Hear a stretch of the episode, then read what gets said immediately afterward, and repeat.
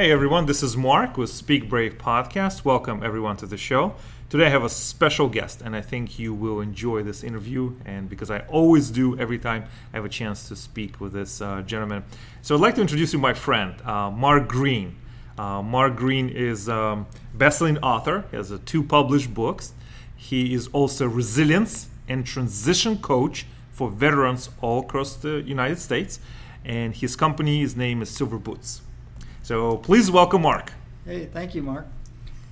So I I uh, I was asked to come on to talk to Mark today about what I do and why I do it, and uh, what that experience has been like uh, for me in the last year since I left the service. Right. And I spent 34 years in boots. So going from private all the way to lieutenant colonel was quite an experience. Right. I I was a kid that grew up in Missouri that didn't really have a lot growing up. We mm-hmm. were we lived in a little mobile home in a small rural town in Missouri, and my mom had multiple marriages. We lived on welfare. You know, we were one of those families that was always difficult mm-hmm. to to get to that next thing. You know, I, I, I wore hand-me-down clothes, and so I didn't have a lot growing up. And then I when I joined the army, I shifted my thinking. Mm-hmm. Um, but that didn't start just because the army. It started kind of prior to that. Mm-hmm. I had met a karate instructor in the sixth grade, mm-hmm. and he told me one day, as a as a brown belt, as I went up through the ranks, that I could be a champion. Hmm. Well, it was a seed. Mm-hmm. He had planted a seed in me that said I could be more than what I thought I was. Right. And that was the first time in my life somebody really believed in me, mm-hmm. because all the adversity that was going on around me was like one of those you know, this is impossible for me to be able to do some of the things I'm doing. Mm-hmm.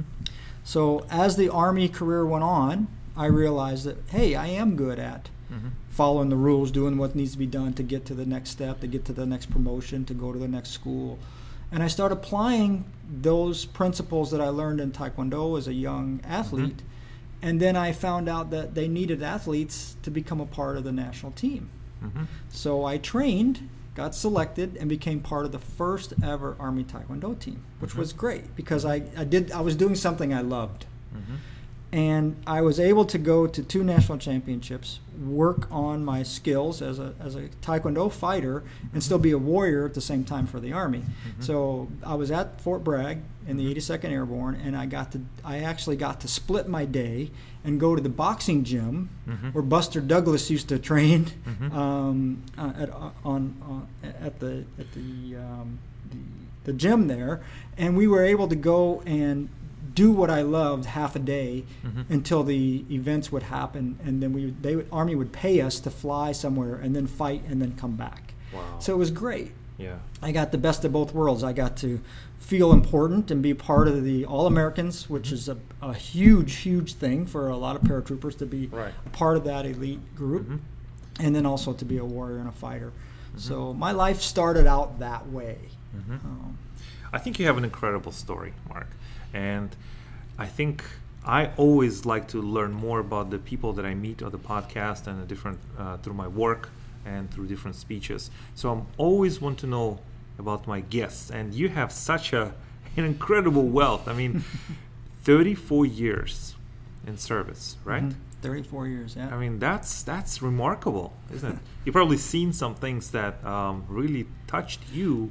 Is there anything that you'd like to share or comment that that stands out? Uh, I think I think the most important thing that I really what I really learned most from the military is discipline. You know, like okay. the, like you know, following army values and doing the things that are necessary to to get to get things done right. You know, there was plenty of people that did things wrong because I was an inspector general, so I got to listen to all the problems okay. and be a problem solver for those commanders in the field so I, I really got schooled on all of the problems across the Army, mm-hmm. but I was able to then also apply some of those fixes to my own problems that I had, right? Because I dealt with resilience and transition mm-hmm. myself. I dealt with the lack of resilience or the lack of being able to transition in properly. you or in myself okay. as I left the service because I always you always think you're prepared until you get into a situation where something changes and all of a sudden you realize you're not as prepared as you thought you were. You know that's happened more than once in my career. Happened when I went to air assault school. I thought I was in shape. I get there, they're running eight miles at a sprint.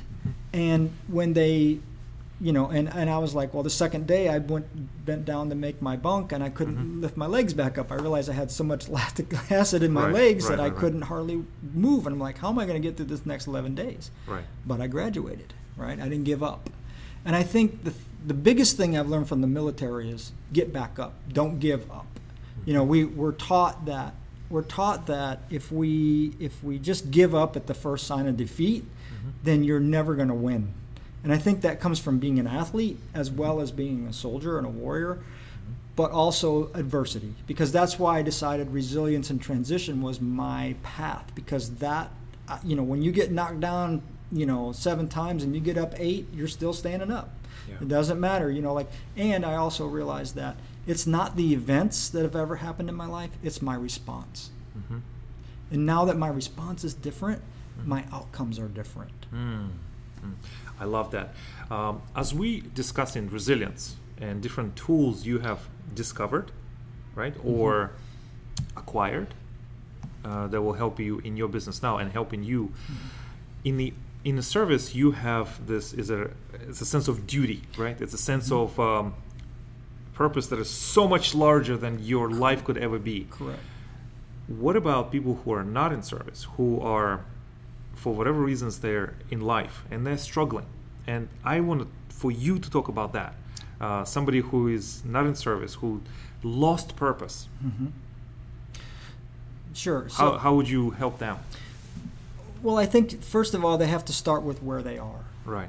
and you know, the, the baseline, real, no kidding. Where are you really? Not what Mhm. you think you are, but what you where you really are, Mhm. and not don't candy coat that. Say it the way that it is, Okay. and then f- come up with a plan. You know, like Mhm. uh, it's like problem solving. You know, how do you solve a problem? Well, you Mhm. identify the problem, you look at possible courses of action, you then figure out which one might be best.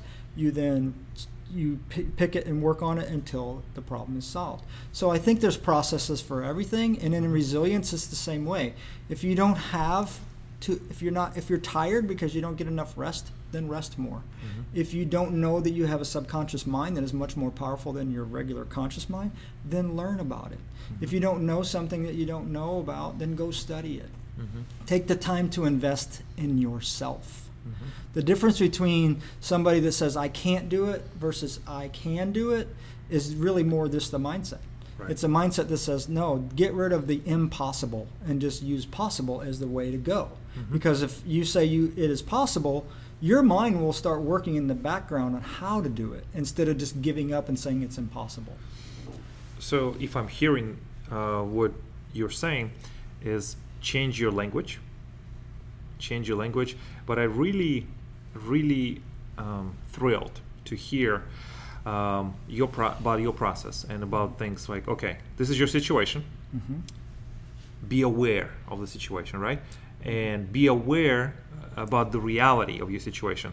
Um, when you said that, have you encountered a lot of people who are avoiding who they who they really are? Is that is that is that where it's coming from? Well, I mean, I think there's a thing called tough love. You know, Tough like- love. Okay. so, so you got to think sometimes. Some people will use excuses, or they'll use blaming, and that will be their. That will be their. That's the thing that stops them, and they won't want to take accountability for themselves, Mhm. right? So, like, I actually call the pro, part of the program that I I have released just recently in the second book. Mhm. It I call it resilience with a kick.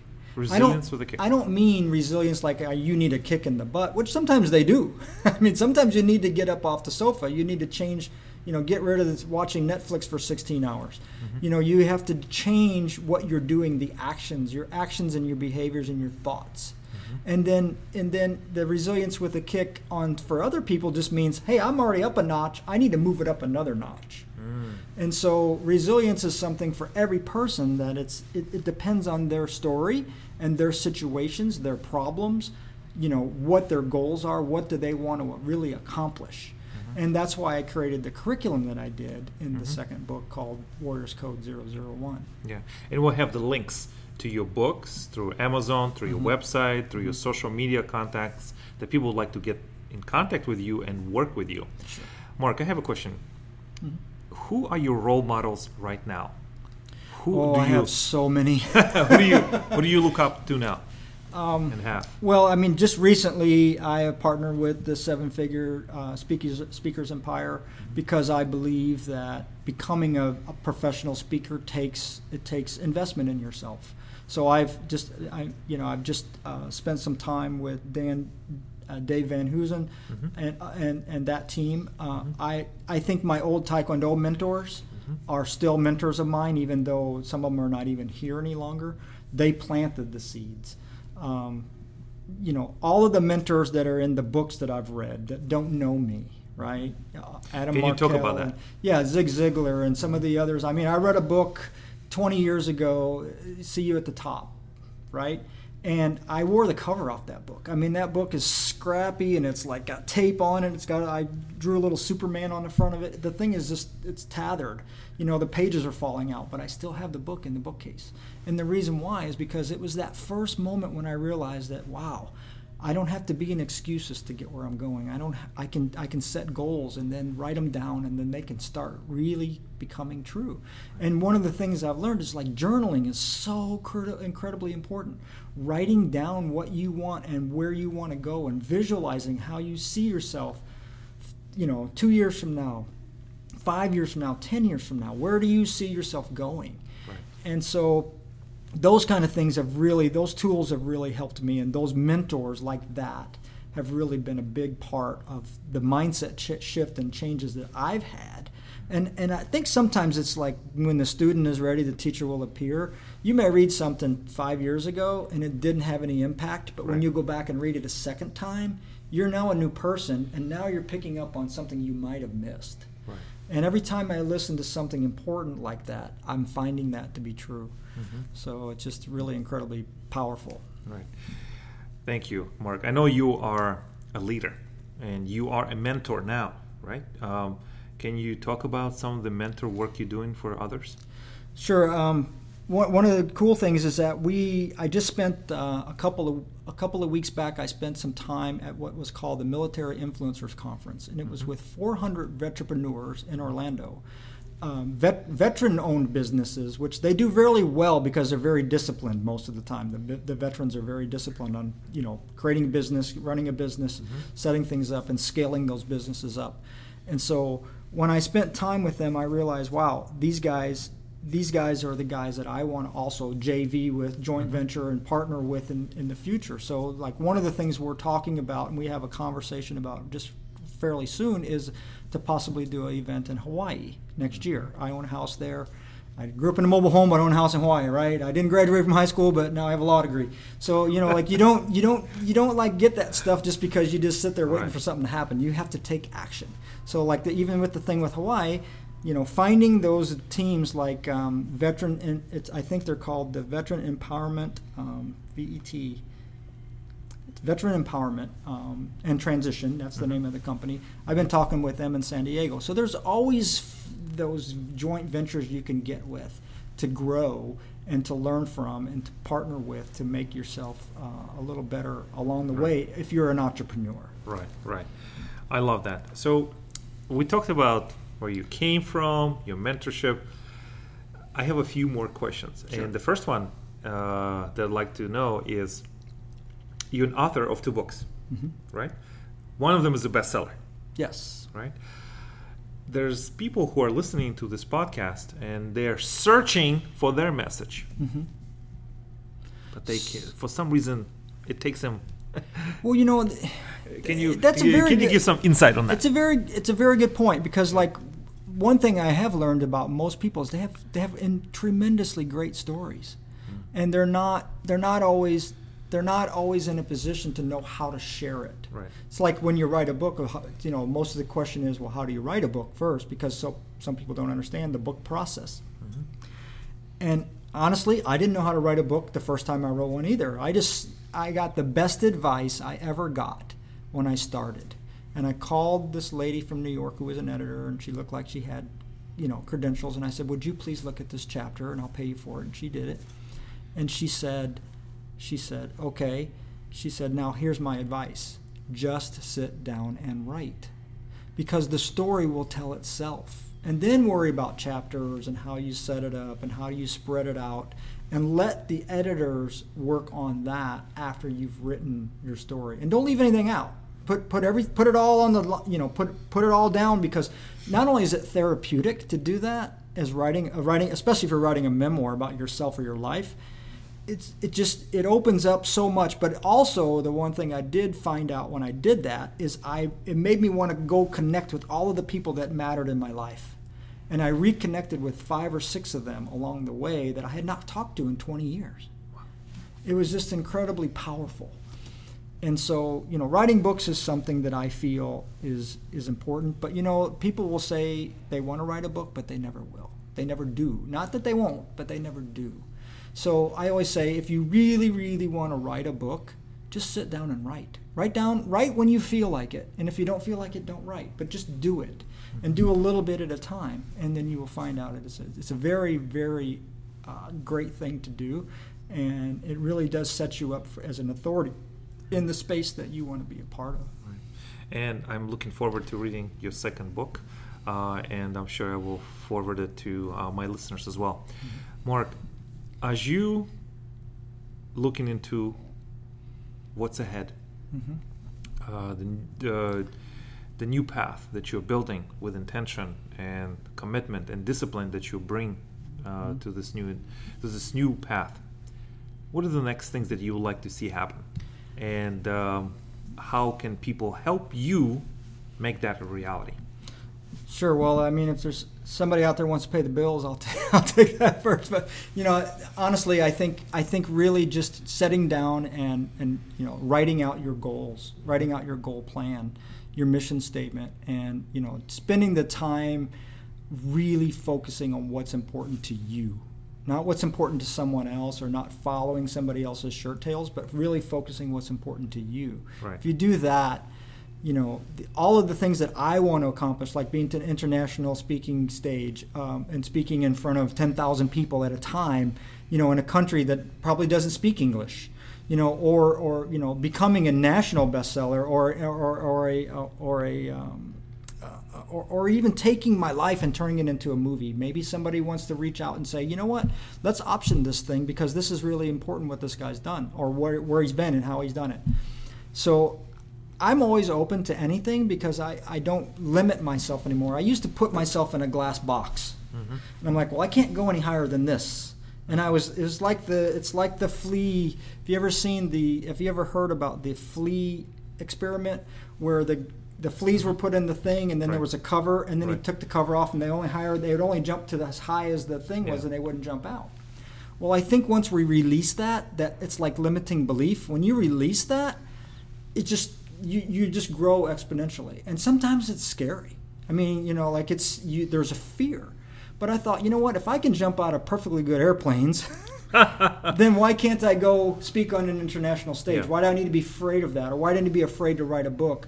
What I'm telling everyone out there is don't be afraid. You know, fear is nothing more than an emotion right? We don't have to be afraid to take a step in it, but you got to take action as well. You can't just sit there and go, "Well, I want better," and everybody raises their hand says, "I want to, I want better," but then when it comes time to doing it, they won't take the first step. Mm. But if they need coaches or mentors like myself, you know, I'd be happy to take a look at that in the future for, you know, like creating a team of people that have desire to want to do better, be better, and, you know, and grow financially, personally, professionally but I don't want to take on somebody that really doesn't want to do it. You know, like you have to have a desire to change. Right. And once I know that that's qualified desire, then yes, I'd be happy to, to, to engage with someone if they okay. wanted to work that way. Okay. So. Mark, thanks. Thank you for uh, coming and uh, speaking to us in such in such a generous way. Um, what is the best way to reach you?